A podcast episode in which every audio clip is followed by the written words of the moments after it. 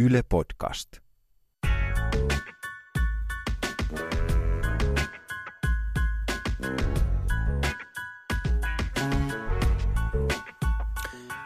Jännitän, olen siis olemassa.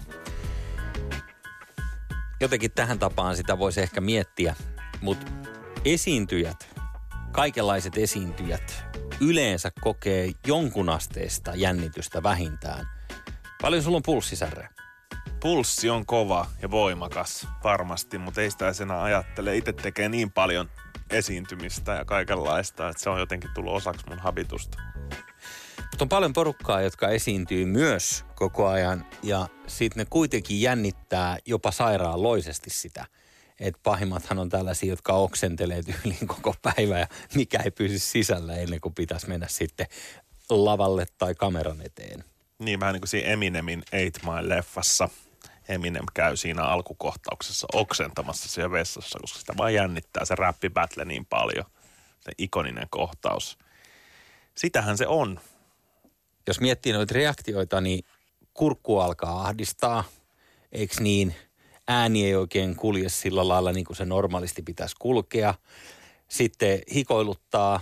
Ja sitten on pari eri koulukuntaa, että toisia, itse esimerkiksi mä kävelen koko ajan. Mutta sitten on sitä jengiä, jotka ottaa päiväunet. Mä oon kanssa näprääjä, että mä huomaan selkeästi, että pitää olla koko ajan tosi aktiivinen, jos on joku tietty kelloaika, että nyt pitää vetää keikka 11. Mä pidän huolen, että mulla on koko ajan siinä joku tehtävä käsillä, että mä katson jotain biisilistaa tai mä jotain on järjestämässä ja editoimassa ja muokkaamassa, että mä oon tekemässä ja kiinni jossain valmisteluprosessissa on mulle se turvallinen olo. Mutta mitä me oikeastaan jännitetään ennen kuin me mennään siihen esiintymistilanteeseen? Siinä voi olla se, että se jännität, että siellä on, siellä on ihmisiä. Mä jännitän enemmän tuttuja ihmisiä kuin vieraita ihmisiä. Et jos mä tiedän, että siellä on joku laulaja, kollega tai joku muu, niin sitä mä enemmän jännitän kuin jos siellä on vain joku tuntematon ihminen. Ja tietysti kun sä vähänkin jännität, sun syke nousee, sun pulssi nousee, samalla sä rupeat enemmän jännittää lihaksia tiet tahtomatta, jolloin laulaminen käy vaikeammaksi. Et sehän on se fakta. Ja kun nämä asiat tietää, niin tietää, että joo, kyllä mä himas pystyy laulaa tämän todella hyvin. Ja sitten jostain syystä voi käydä se, että, että tuleekin vähän kireemmin ja vähän jännitetymmin sitten, sitten esiintyessä. Että kai se on niin kuin se yhdistelmä siitä, siitä, niin siitä, että tietää, mikä se on se fysiologinen vaikutus siihen omaan kroppaan, kun sä meet sinne lavalle. Niina Tapio, taikapeilistäkin tunnettu laulaja, tietää mistä puhuu. Maailman suosituimmista soul-laulajistahan on tämmöisiä legendoja, että ne oli tyyliin kesken jonkun seksiaktin, kun ne otti niiden parhaita ottoja se äärimmäisen rentoutuneessa tilassa. Ja Pitää kaik- muistaa toi. Kaikki ei tarvitse tietenkään uskoa, mitä lehdet kirjoittaa.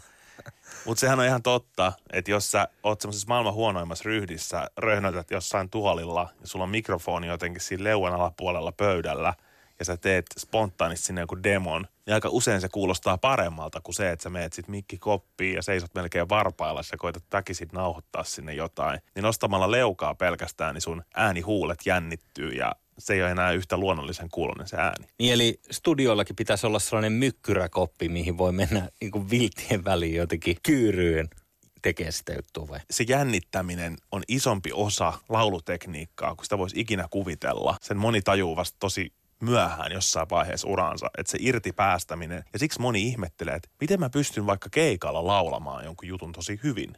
Koska sä oot siinä tilanteessa ja sulla on se adrenaliini ja sulla ei ole aikaa samalla tavalla spennaa sitä, että avaat sä sun suu vai ei. Mutta sitten kun on hiire hiljasta ja pitäisi tehdä se otto sinne raidalle, niin se onkin vaikeampaa. Toinen juttu, mitä Niina sanoi tässä, oli se, että hän jännittää, jos joutuu ystäville esiintymään tai jollekin tutuille, jota tietää. Niin tuli mieleen, että oltiin reissussa niin, että oltiin se hotellin aulassa kerran isolla ryhmällä ja sitten mukana oli Kim Herold, ää, laulava taiteilija, mies ja kitara periaatteella ja sitten se kitara kiersi siinä ryhmässä ja siinä oli muutama ruotsalainen kundi, jotka ö, veti niin kuin muista mitä kaikkea, tota, House of the Rising Sunia sillä lailla, että sen hotellin se iso aula kaikuu ja se oli niin kuin tosi komeen kuulosta. Kunnes sitten joku tuli silleen, että no niin Herold, että vedä sä nyt meille. Ja se ei suostunut vetää, koska siinä oli tuttuja lähellä. Että eihän suostu esiintymään niin, että ollaan niinku ystävien seurassa.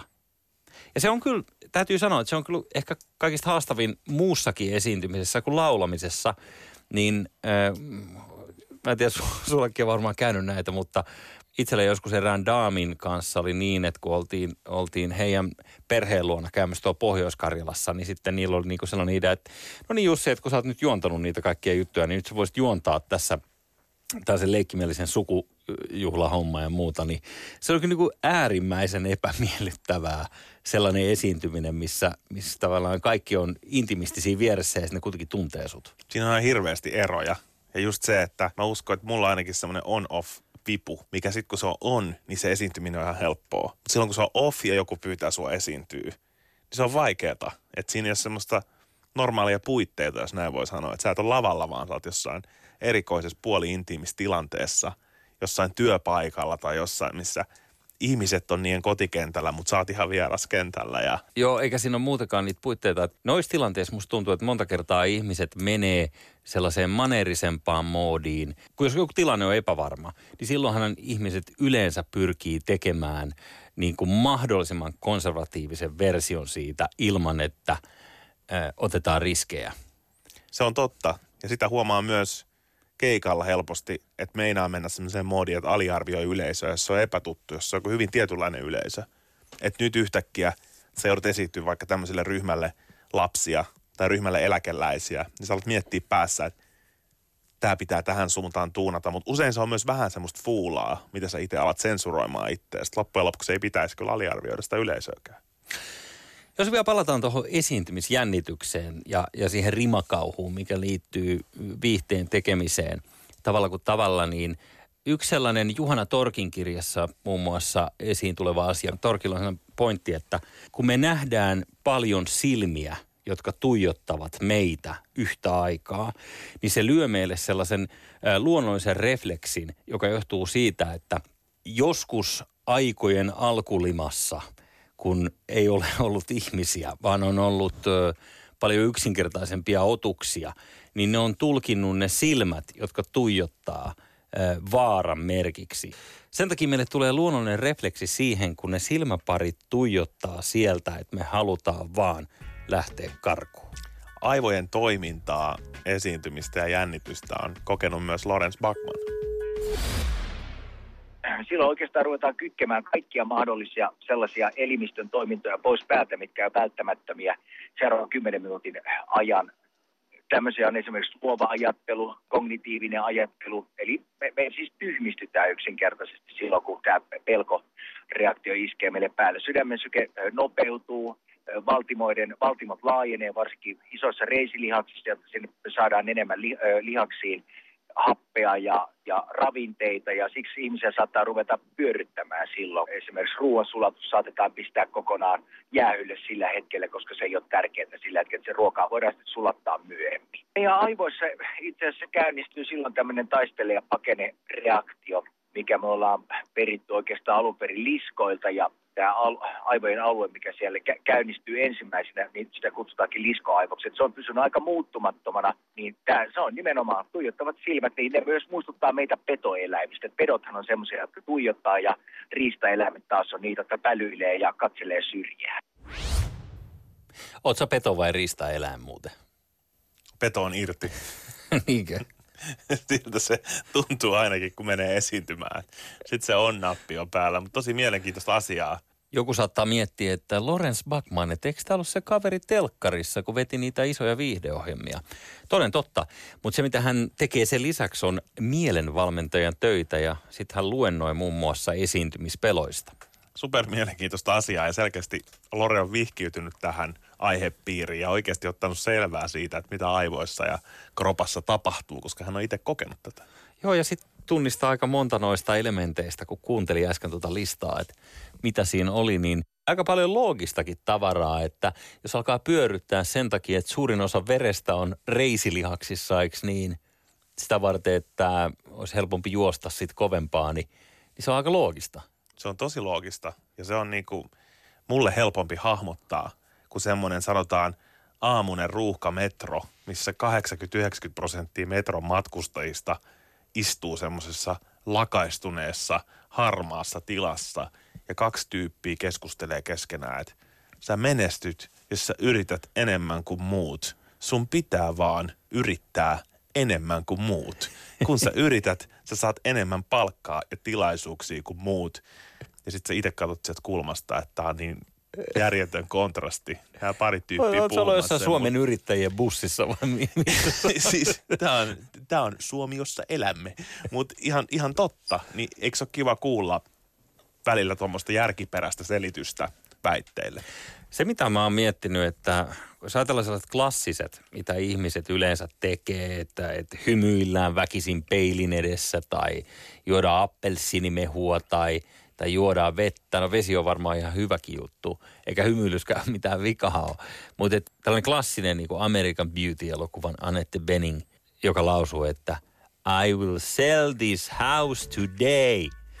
Niin sehän on se, mitä ihmiset yleensä ajattelee. Niin, se on semmoista todellisuusdenialismia. Nämä on vähän näitä tämmöisiä, että on hokemia, että vitsi mä oon hyvä, vitsi mä oon hyvä, niin niistä ei ole mitään hyötyä, jos sitä vaan hokee, vaan se pitää niin kuin visualisoida. Sitten meillä on tämä kymmenes päähermo, eli tämä kiertäjähermo latinankielisestä nimeltä vagushermo, joka lähtee tuolta kallon pohjasta, se menee tuonne välikorvaan, kurkun päähän, se menee keuhkoihin, sydämeen, suolistoon, niin silloin kun me ö, ruvetaan jännittämään, niin tämä vagushermo aktivoituu. Ja yksi tehtävistä on pitää sydämen syke tasaisena ja alhaalla. Silloin kun pelkoreaktio iskee päälle, niin tämä ikään kuin tämmöinen sydämen salva otetaan pois päältä, jolloin sydän pääsee esteettömästi pumppaamaan verta. Tajunnan menetys voi olla lähellä, vatsa menee kuralle, nämä kaikki on tuttuja. Mulla oli yhteen aikaa aina vatsa kuralla ennen esitystä, piti rampata vessassa, kun olisi pitänyt keskittyä sinne lavalle menoon. Tästä kaikesta tulee mieleen Topi Sukarin kuuluisat sanat, henkitä, henkitä, henkitä. Kun hän oli siinä omassa reality-ohjelmassa joskus hammaslääkärissä, ja kun Topi jännitti hammaslääkäriä ihan helkkaristi, niin kuin on paljon ihmisiä, jotka jännittää, niin, niin sit mä muistan vaan, että Topi itse komesi itseään. Muistutti siitä tosiasiasta, että on syytä ehkä hengittää välillä. Ja se on, se on kyllä itsekin, mä huomaan sen joskus, kun on, on niin kuin jännittynyt tilanne. Sä unohdat sen, että ai niin, sä et voi vaan puhua. Sä unohdat hengittää, sä jännität lihaksia helposti. Siinä on paljon juttuja, mitkä selkeästi se on niinku kroppaan aivan semmoisessa mullistustilassa. Että kyllä se niinku, ei turhaan alleviivata sitä, että jännittäminen muuttaa koko persoona. Sä sanoit tuossa, että ennen esiintymistilannetta niin sä yleensä räpläät jotain tai teet jotain koko ajan. Ö, onko sun muuta sellaista, puhut sä ihmisten kanssa? Mielellään mä teen just sellaisia asioita, missä mä eristän muut ihmiset ainoastaan sen oman krevin, tämmöiset, mitkä liittyy omaan biisilistaan, settilistaan, johonkin siirtymiseen, ajojärjestykseen. Mä käyn niitä koko ajan läpi, vaikka ne vähän niin kuin on siellä takaraivos jo. Että jos mä joutuisin menee ilmankaan käymättä niitä läpi sinne lavalle, niin kyllä mä haldaisin ne aika varmasti. Mutta se luo mulle sen turvan, että mulla on koko ajan jotain tehtävää. Että mä pystyn muille sanomaan myös, kun joku tulee jossain kysymään, että monelta keikka on tai muuta. Että sori, että mä en nyt puhu, että mun pitää keskittyä tähän Joo, se on, su, settilistaan. se on sun alibi. Niin, se on mun alibi. Joo. Mulla on itse pitkälti sama. Mä yleensä kävelen. Mä, mä huomaan, että mä en pysty hirveästi olemaan paikalla. Mä kävelen ja sitten kun se esiintymistilanne alkaa, niin sitten mä pyrin olemaan mahdollisimman paikallani. Että mä käytän sen tavallaan sen polttoaineen, se, että on pakko liikkua ja ravata, niin enemmän siihen, että, että pyrkii sitten olemaan stillänä siinä tilanteessa. Ja mulla on toi ihan sama, että sehän on noissa esiintymistilaisuuksissa monta kertaa, siellä on ihmisiä takana, joilla on oikeastikin asiaa sulle, että hei, muista sitten, että tässä kohtaa piti tulla tämä ja tässä kohtaa piti tulla tämä. Esimerkiksi niin kuin, vaikka seminaarijuontokeikat, missä on, missä on niin kuin paljon puhujia ja sit pitää muistaa tiettyjä järjestyksiä, pitää jotenkin keventää sitä tunnelmaa siellä välillä, tällaisia mitä itse tekee, niin sitten niin unohtaa sen itse. Se mä oon niin tyhmä, että esimerkiksi kerran oli Ismo Leikola keikalla sellaisessa yksityistilaisuudessa, missä mä olin itsekin hommissa niin kuin esiintyjänä. Niin sitten kun se tulee se Leikola sinne taakse ja ottaa sen kitaran, kun sillä on se pornolordi. Tiedätkö sen konsepti? Sitä konseptia en tiedä. Okei, se on, se on killerikonsepti. Siis se esittää niin kuin pornolauluja akustisella kitaralla, todella törkeillä sanoilla. Okei, okay. Öö, Mutta niin kuin tunnettuja sävelmiä. okei. Okay. No niin. No, sitten mä menen sinne taakse, että moi moi moi Ismo ja mitä äijä ja kaikkea tällaista näin. Niin se sanoo mulle suoraan tälleen, öö, tota, mee tonne. ja näyttää sormen niin kuin ulos huoneesta. Se oli mun mielestä tosi hyvä juttu, koska hänhän vaan sanoo sen suoraan, mitä esimerkiksi itse ajattelee. monta kertaa ajattelee, että voit sä nyt olla oikeasti hiljaa. että kun se on vaan niin, että kun tulee joku vieras paikalle, niin sitä ihmiset kokee jopa sellaisena niin kuin kohteliaisuusasiana, että sille pitää mennä hirveästi höliseen jotain. Mutta se, joka on just menossa esiintymistilanteeseen, niin aika monta kertaa ei halua kuulla mitään juttuja. Se on itselle myös, oli kuinka läheinen tahansa, niin se on melkein pahin painaja. Joku sellainen tuttu, just se tunti ennen keikkaa, kun sä oot menossa – takahuoneessa laittaa vaikka nimeä vieraslistaan tai hakee vettä tai käymään vessassa. Ja sitten joku tulee, moi, miten, hei, mites perhe ja mites tota, onks mitä, mitä, milloin me nähtiin viimeksi? Mä, mä en halua yhtään ajatella sitä, milloin me nähtiin viimeksi, vaan mun pitää ajatella kaikkea ihan muuta. Ja niistä tilanteista pitää päästä äkkiä pois. Sellainen mielenkiintoinen juttu, mitä Lore sanoi pöytäkirjan ulkopuolelta, kun tätä haastattelua tehtiin, oli se, että tilanteessa, jos ihmiset jännittää, niin ne pyrkii suojelemaan omaa torsoaan, siis kaikkia niin kuin sisäelimiään, siis käsillä. Monesti, kun Lore sanoi, että hän on esimerkiksi tarkkailu ihmisiä vaikka avoimissa tiloissa, niin, niin jos ihminen kävelee vaikka torin poikki, niin se monta kertaa saattaa ottaa vaikka laukun tuohon mahan päälle tai äh, kaivaa kännykän, että se kädet tulee tuohon eteen. Et näkyvällä kulkeminen on kohtalokasta. Ja mä luulen, että sekin on joku tämmöinen evoluutiojuttu jostain vuosimiljoonien takaa. Se on jännä, miten jännitykseen kuitenkin edelleen altistuu koko ajan, koska siihen tarvitaan joko se alibi, tai sitten tarvitaan tämä laukku siihen elimien eteen, tai mikä se onkaan. Vaikka käytännössä sä oikeasti tiedät, mitä sä menet tekemään.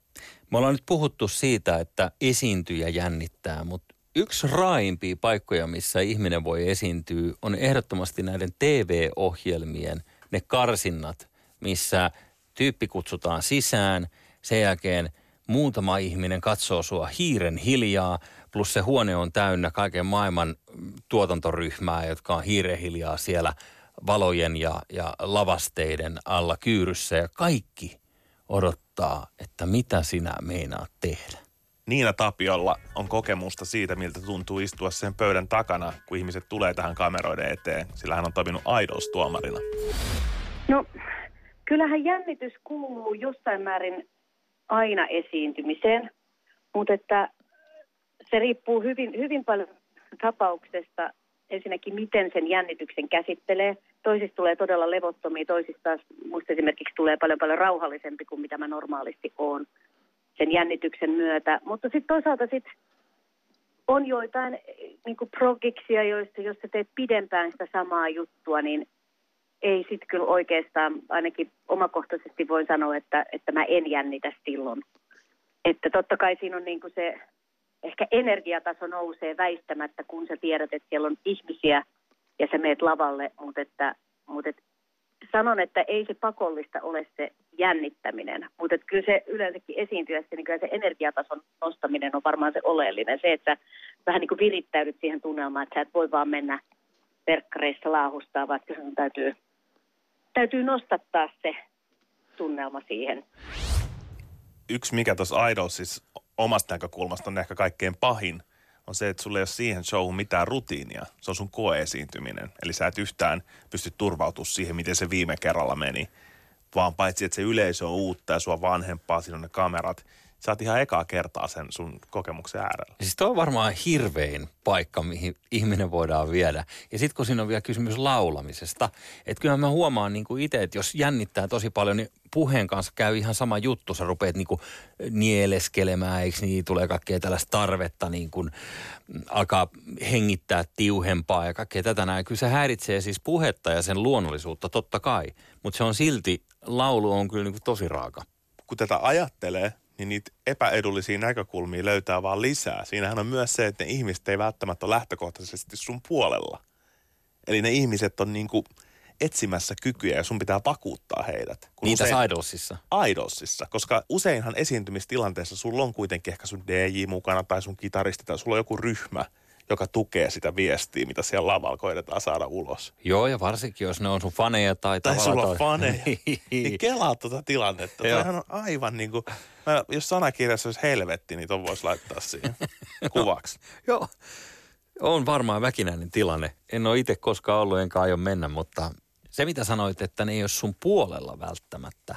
Ihmiset, jotka ei paljon esiinny, niin niillähän saattaa olla sellainen pelko siitä, että se yleisö, joka odottaa, jos sanotaan, että sä oot jossain firmassa ja sun pitää pitää joku niin tiukka esitelmä nyt koko yrityksen väelle esimerkiksi jostain aiheesta, niin onhan niin, että totta kai se porukka, joka on siellä, niin toivoo, että sä onnistut ja ne toivoo, että sä sanot jotain mielenkiintoista ja jopa ehkä hauskaakin, jotta ne pääsee reagoimaan siihen. Ja sen yleensä ihmiset unohtaa, että yleisö lähtökohtaisesti on sun puolella. Ne haluaa, että sä onnistut. Mutta tämmöinen talent show tuomarointi, niin se on kyllä varmaan eri vaunu. Siinä vaikuttaa varmasti myös se, että siinä ikään kuin asiantuntijaraadissa, jotka siellä pöydän toisella puolella istuu – niihin pitää todistaa kyvykkyytensä sillä, että ne on vähän tylyjä.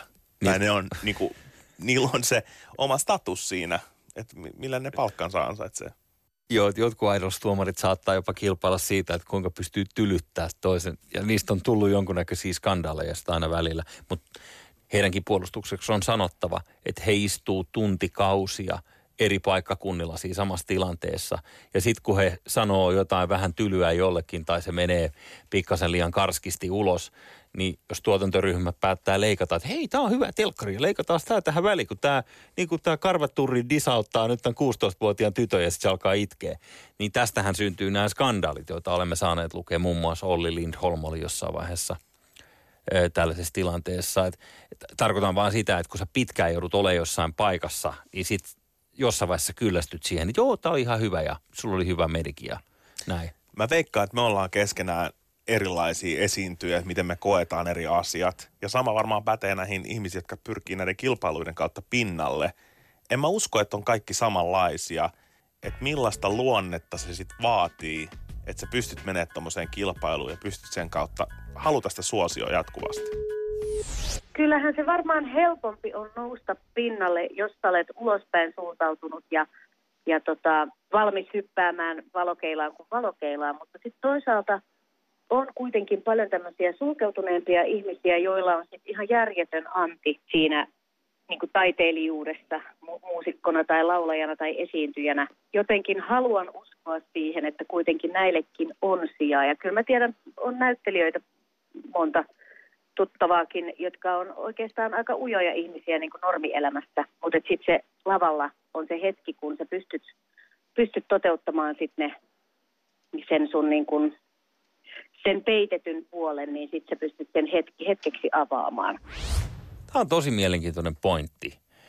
On paljon ihmisiä, e, jotka esiintyy kuin ukkosen johdattamana, mutta sitten ne on aika pleinejä – ja sillä lailla voisi sanoa, että ehkä vähän tylsiä jonkun mielestä sen kehän ulkopuolella.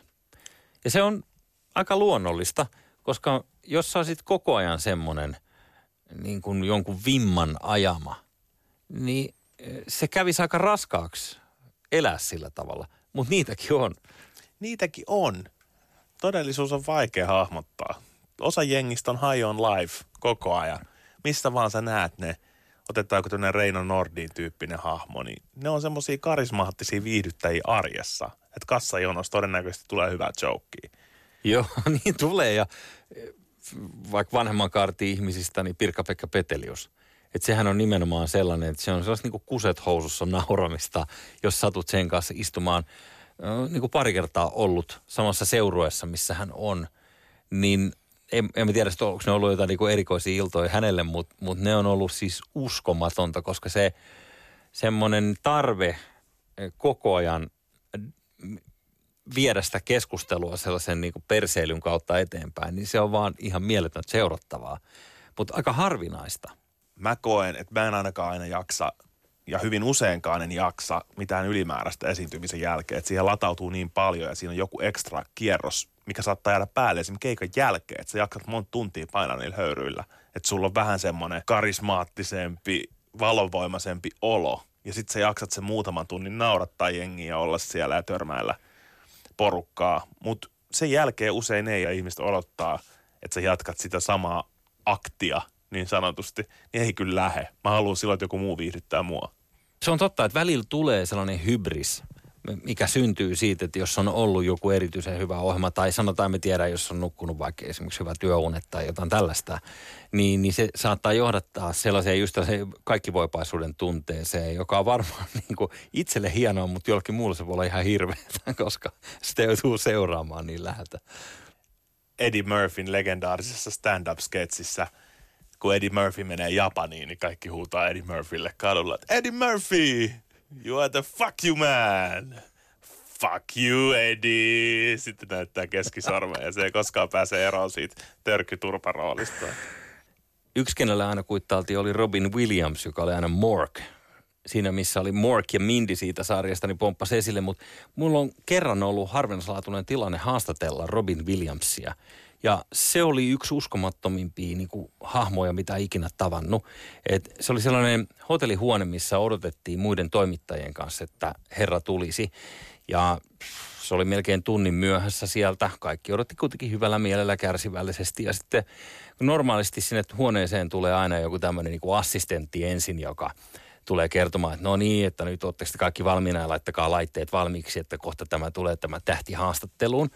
Niin e, se äijä kenkäsee se ove auki niin kuin yksinään suoraan tälle ja huutaa täysin. niin kuin normaali. Joku tiistai aamun päivä, Huutaa aika täysin. Sitten se menee, siinä on se pieni tota, daami, sellainen japanilainen tai korealainen toimittaja, joka, joka on lennetetty sieltä paikalle, niin se ottaa sen eka tuohon olkapäille ja lähtee ulos huoneesta ja painaa se oven kiinni.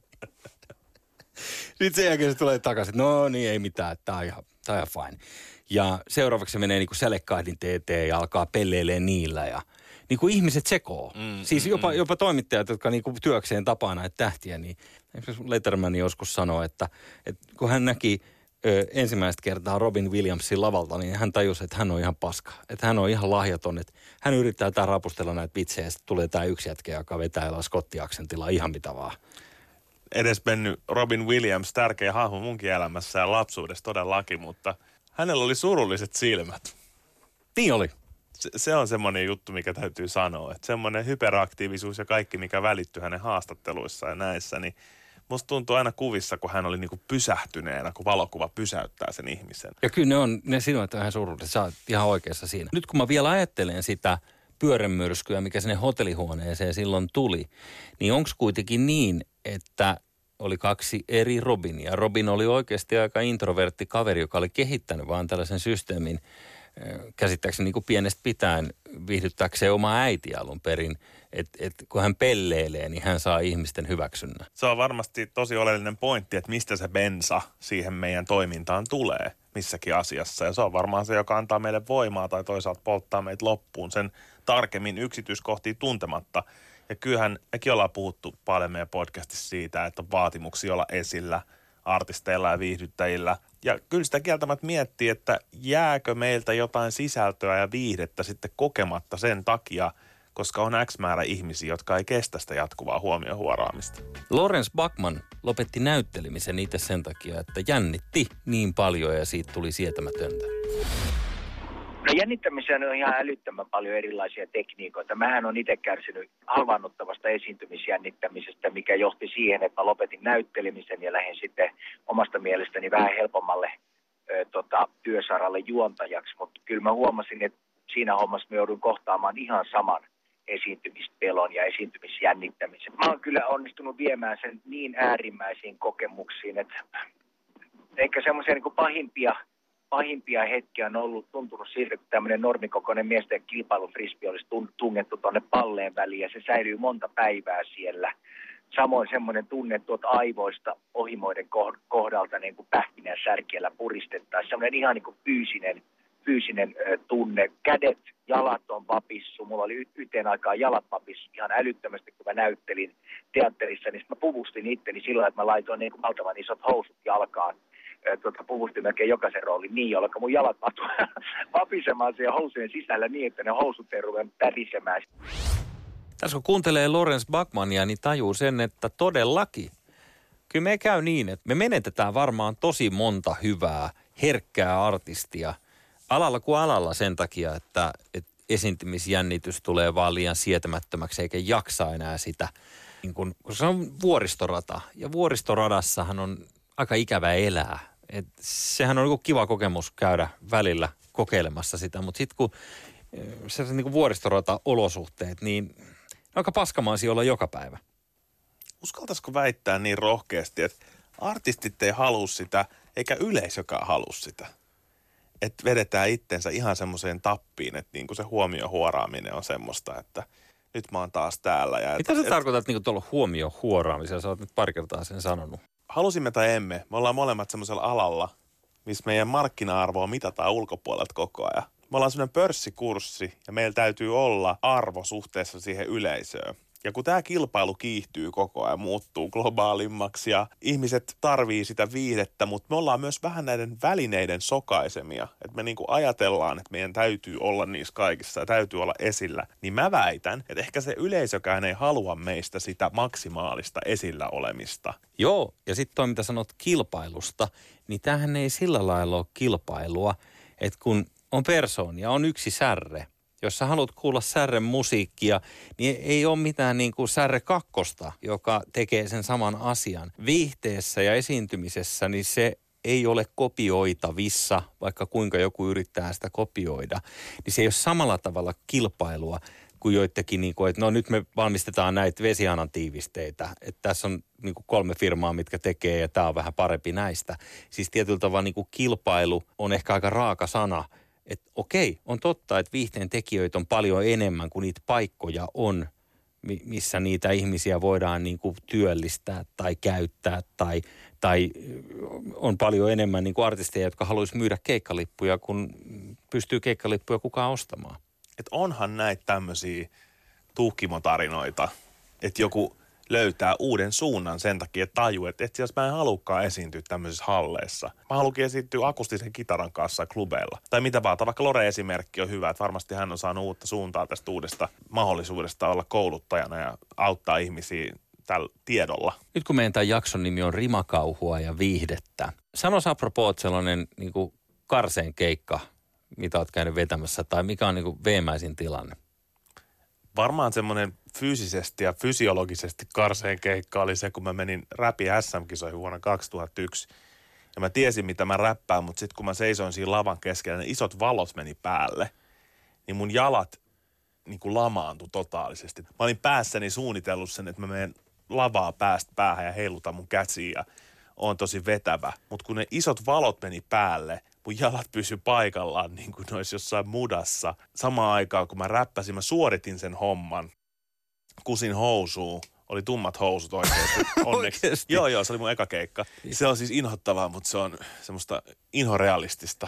Ja, ja sitten kuitenkin mä pääsin jatkoon. Eli mut valittiin sille jatkokierrokselle ja kun mä pääsin jatkokierrokselle, mä sen suorituksen kautta tutustuin paljon erilaisiin ihmisiin. Ja siitä se vähän niin kuin lähti, että alkoi jengi noteraa, että tommonen tyyppi ja tommonen tyyppi. Mutta se oli semmoinen kauhea tilanne, niin kuin, mä olin niin kuin siinä päättymätön tarinaleffassa se yksi arvinen, joka on siellä mudassa, tiedät, että mä en päässyt pois, mä vaan niin kuin meen ja meen ja meen sinne. Mutta se, että siitä selviytyi voittajana, jos mä en olisi selviytynyt siitä tilanteesta voittajana, niin olisi voinut olla aika erilainen story. Mä olisin voinut olla kirjastossa duunissa. Ehkä se on mun unelma.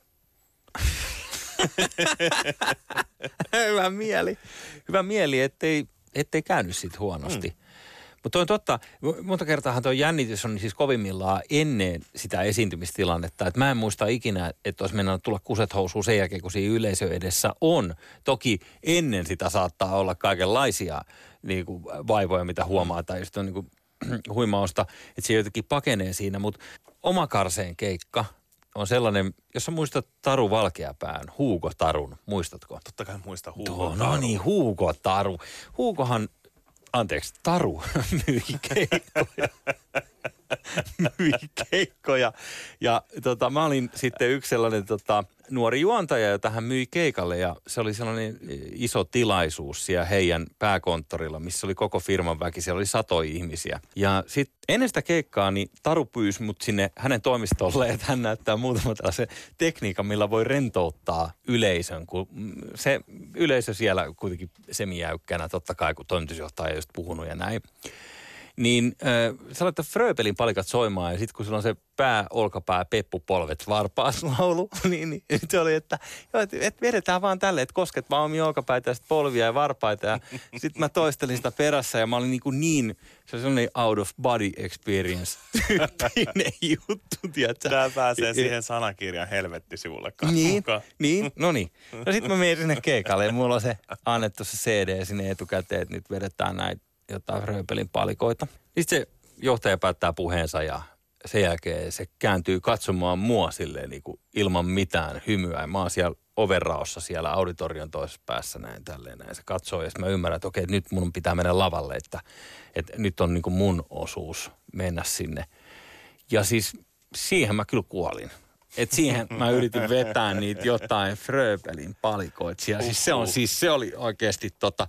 Ja suurin osa ihmisistä katto halvaantuneena ja sitten vähän tiedätkö sille omia jalankärkiään, kun niitä hävettää niin paljon. Niin kuin, totta kai kun ne näkee, että mä oon aivan out of element, että eihän tää niin mun juttu yhtään. Niin, niin tota, se oli kyllä sellainen itse, että menee vähän kylmät väreet väliin, mutta sitten sitten sitä vaan pakko nauraa, että no niin, tuli sellainen... Yritit. Ke- Joo, tuli sellainen keikka heitettyä. Mutta... Ja se oli, se oli hauskan kuulonen story. Muutenkin tuommoinen itsensä ylittäminen. Mä niin kuin itse viihdyin enemmän Tämä oli kyllä itsensä storin. alittamista, mutta okei. Sä viihdyt storin kimpussa. Mä viihdyin enemmän tämän storin kimpussa just siksi, että sä et ylittänyt itse siinä. Musta se oli paljon kiinnostavampi story. Niin, mutta olisiko hienoa, jos mä olisin selvinnyt voittajana siitä niin kuin sä? Jostain syystä toi story puhuttelee mua just noin. Koska netissä hän on semmoinen generaattori, joka tälläkin hetkellä pystyy tuottaa sellaisia tyhjästä self-help-neuvoja. Eli sä voit vaan valita kuvan, missä joku ihminen katsoo vuoren kukkulalta meren Okei. yli. Joo. Ja sitten siinä päällä lukee, kun sä laitat vaan generoi, niin siihen ilmestyy vaikka, että the solution to teleportation is communism. Eli heittää ne sanat vaan ristiin sinne. Ja tämä on musta vaan hyvää ironiaa sille, että kun haluamme aina niin onnellisia loppuja ja niin semmoista motivointia, niin sun story itse asiassa inspiroi mut ajattele sitä, että tarviiks kaikkien edes koko ajan ylittää itteensä ja esiintyä. Et jos sä oot joku liikevalojen ohjelmoija jossain, niin tarviiko sun tehdä sellaista 30 sekunnin videotyöhaastattelua? Et eikö, eikö mykkä ihminen voi yhtä hyvin ohjelmoida niitä liikennevaloja? Tarvii siinä mielessä, että me ollaan kaikki riippuvaisia toisista ihmisistä ja yleensä se kaikki hyvä, mitä meidän elämään tulee, tulee joltain toiselta ihmiseltä. Se on vaan niin, jostain syystä meitä ihmisiä kiinnostamme toiset ihmiset ja jos sä haluat jonkun uuden ihmissuhteen tai uuden duunin tai uuden mahdollisuuden, mitä tahansa, niin jonkun toisen ihmisen hän on ensin mietittävä, että okei, että sä oot sen arvoinen, että näin kannattaa tehdä. Mun mielestä kaikkien tarvii osata pikkasen esiintyä, vaikka se olisi kuinka vähän ja vaikka se olisi kuinka pienessä ryhmässä. Mä oon eri mieltä. No, mutta sä oot väärässä. Mä en halua, että kaikki osaa esiintyä. Se, se olisi mun mielestä ihan kauheata. Miten niin? Se, se ihme tommonen esiintymisfasismi, että on pakko jotenkin niinku osata esiintyä. Ei, mutta kun mä ajattelen ihmisten parasta tässä. Ota nyt vaikka esimerkki, että sä olisit joku kirurgi. Sä oot erikoistunut johonkin, sä oot sisätautien kirurgi ja sä oot niinku joku spesiaali.